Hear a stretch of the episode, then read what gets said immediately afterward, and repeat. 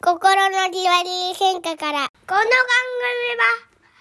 クラゲおじさんが食べる番組です。あのさ、やっぱ、自分の気持ちとか、自分の話を分かってもらおうっていう気持ちが強すぎると、今コミュニケーションってうまくいかないなっつうのを、最近思ってるんですよ。分かってもらおうって気持ちが強くて、で、相手のことを理解しようっていうところが度外視されちゃう。忘れちゃう。分かってもらいたい、分かってもらいたいっていう気持ちがすごい強く出てきて、なんで分かってくれないんだって気持ちが強く出てきて、で、実際その相手はどう思ってるのかなとか、相手はどういう状態にいるのかなっていうのを、こう分かろうとしないっていうのが起きると、コミュニケーションうまくいかないななんてことを思ってるんですよ。はい、申し遅れましたけど、私、精神科で働く作業療法士のクラゲおじさんです。えー今日の話はですね、何話したいかっていうと、うつ病になった人がいます。例えば、うつ病になったお父さんがいますと。うつ病になったお父さんがいて、で、お母さんも共働きで働いてます。で、お母さんはまあ、なんとか頑張ってます。で、子供がいますみたいな。例えばそういう3人家族で、で、うつ病になったお父さんが、まあ家でちょっと休んでると。うつ病だから調子が悪くて、まあ家でゴロゴロしたりとかすると。そうするとお母さんが、いや、あんたゴロゴロしてて、どうせ暇なんだから、洗濯物ぐらい片付けてよとかっていうふうに言ったりすると。どうせ暇だし、ゴロゴロしてても何の役にも立たないんだから、立たないんだから、洗濯物ぐらい片付けてとか言うわけですよ。で、そうすると、まあうつ病のお父さんは、いやー、ちょっとわかるけど、なんでそういう言い方するのかなって思う。うつ病の人に対して、なんか何にもできないのに洗濯物ぐらいやれよとか言ってきて、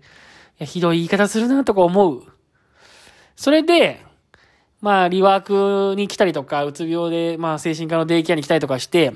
アサーションだったりとか、認知行動療法だったりとか、いろいろ、いろいろなことを学んでいるので、やっぱりそういう言われ方をしたら辛いっていうことを、まあ、自己主張したいというか、妻にもちょっと分かってもらいたいって気持ちになったりするっていうことは、まあ、よくあるんですよ。で、まあそういう人の相談を受けたりするんです。そのうつ病のお父さんの相談を受けたりするわけですよ。で、よく話して聞いて思うのが、やっぱりそのうつ病の人に対してそんな言い方はないんじゃないの？もうちょっと自分が本当は辛いんだってこと分かってよっていう気持ちが、やっぱ前面に出過ぎちゃって、前面に出過ぎちゃってうまくいかないんですよね。いや、だから、うつ病の人に対してそんなもうゴロゴロしてないで、どうせ何も休んでるだけだし、役にも立たないんだから洗濯物ぐらい片付けてよって、まあ妻に言われて、いや、その言い方はないんじゃないかって思う。その言い方はないじゃないかって思う。そこは、そうなんですよ。で、その言い方はないじゃないかってことを伝えると、まあ、ますます、妻がヒートアップする場合もあるんですよ。いや、何なんだと。こっちだってもう大変なんだよと。あんたは病気で調子が悪くて休んでるかもしれないけど、こっちはもう、あなたが休んでる分、自分でなんとか、この家庭をなんとかやろうと思って、仕事も頑張ってるし、子育て、子育てだって頑張ってるんだっていうようなことで、もうそんないちいち気気を使ってられないと。っていうような感じでですね、まあ妻がますますこう怒ったりとかヒートアップするみたいなパターンもある。で、場合によっては、そこ、その辺のコミュニケーションがやっぱりうまくいかなくなって、まあ、うつ病になってしまった夫と、まあ、その妻との間のコミュニケーションがやっぱりうまくいかなくなるんですよ。それで、場合によっては、うつ病になって、仕事も休職するし、もう離婚もするとか、夫婦関係だってこう破綻するっていう、そういうケースが結構あるんですよね。そいで、やっぱり、私思うことは、まあそういう人と話してて、やっぱずっとよく聞いてて思うのが、やっぱ自分がうつ病で辛いんだと。で、なったことない妻にはわからないと。その気持ちを分かってほしいっていうのをまあすごく出てくるんだけど、やっぱりそれをあんまり前面に出しすぎると、やっぱり夫婦関係うまくいかないなっていう思うこともあって、うつ病になった辛さってのもあるだろうけど、夫にうつ病になられちゃった妻の辛さっていうのもやっぱりあるんだと思うんですよね。夫に勝手に精神、勝手にってこと、勝手にってことはないだろうけど、そのうつ病の夫を支えなきゃいけない、その妻妻の辛さっていうのも多分あって、こんなに頑張ってんのにと。夫は全く一向に良くなっていかないし、私が全部一人でこの家庭を、家計の面でも、家事の面でも、育児の面でも、全ての面で私が支えなきゃいけないと思った時の、その妻のプレッシャーとか、もう妻も妻で、その病気の夫を抱えることのこの苦しさっていうのがあって、そこを、実は妻も分かってもらいたいみたいな気持ちが、まあ多分あるんですよ。だけど病気の夫っていうのはそこまでなんかもう頭が至らないとか、やっぱ自分も病気だから、自分も調子悪いからケアしてもらいたい気持ちもあるし、そんなに妻の大変さまで頭が回らないみたいなところがあって、で、妻に当たられて、ますますこれじゃあ自分も病気が良くならないと思うと。で、夫婦関係がどんどん悪くなっていくみたいな。そういうね、パターンがあるような気がして。で、思うんですよね。やっぱり、人に自分の気持ちを分かってもらいたいときは、自分の気持ちを分かってもらいたいときは逆説的なようなんだけど、自分が相手のことをまず理解しようとするっていうか、相手のことをよくねぎらうとか、そういうことが大事なのかななんてことを思うんですよね。だから、そういう夫婦関係の相談をされたときは、まあ大変なようだけど、まず自分がそういう言われ方をしたら辛いっていう前に、ポジティブなサンドイッチっていう言い方があってね、妻にまずこうねぎらいの言葉をかけると。いつもいつも自分が病気の中いろいろ家庭を支えてくれてありがとうと。いつも助かってるよっていうことをまず伝えて、だけどこの間の言い方はちょっと傷ついたなと。だけどね、まあ自分もこれから復職するまでもうちょっと時間がかかるけど、この後もう少し辛抱をかけるけど、まあもうちょっと、いつもいろいろここ家庭を支えてくれて助かってるよっていうふうな。また最後は助かってると。いつもありがとうっていうこう言葉で締めると。その自分が、その、ゴロゴロしてて洗濯物なんかぐらいは片付けなさい片付けてよって言われたことに対して、まあちょっとその言い方辛いなと思うことはあるけど、その言葉をですね、その、前後にこう、ねぎらいの言葉とか、感謝の言葉とか、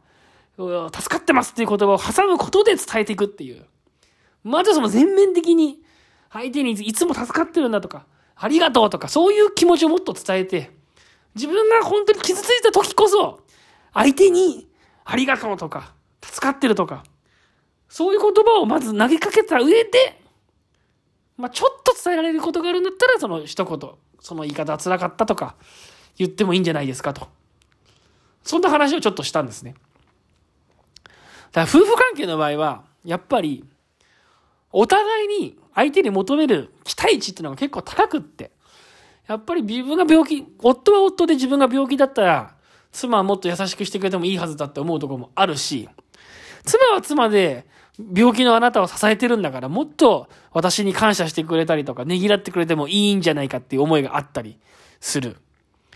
もしかしたら赤の他人だったら、そんなにお互いに、お互いにそんなに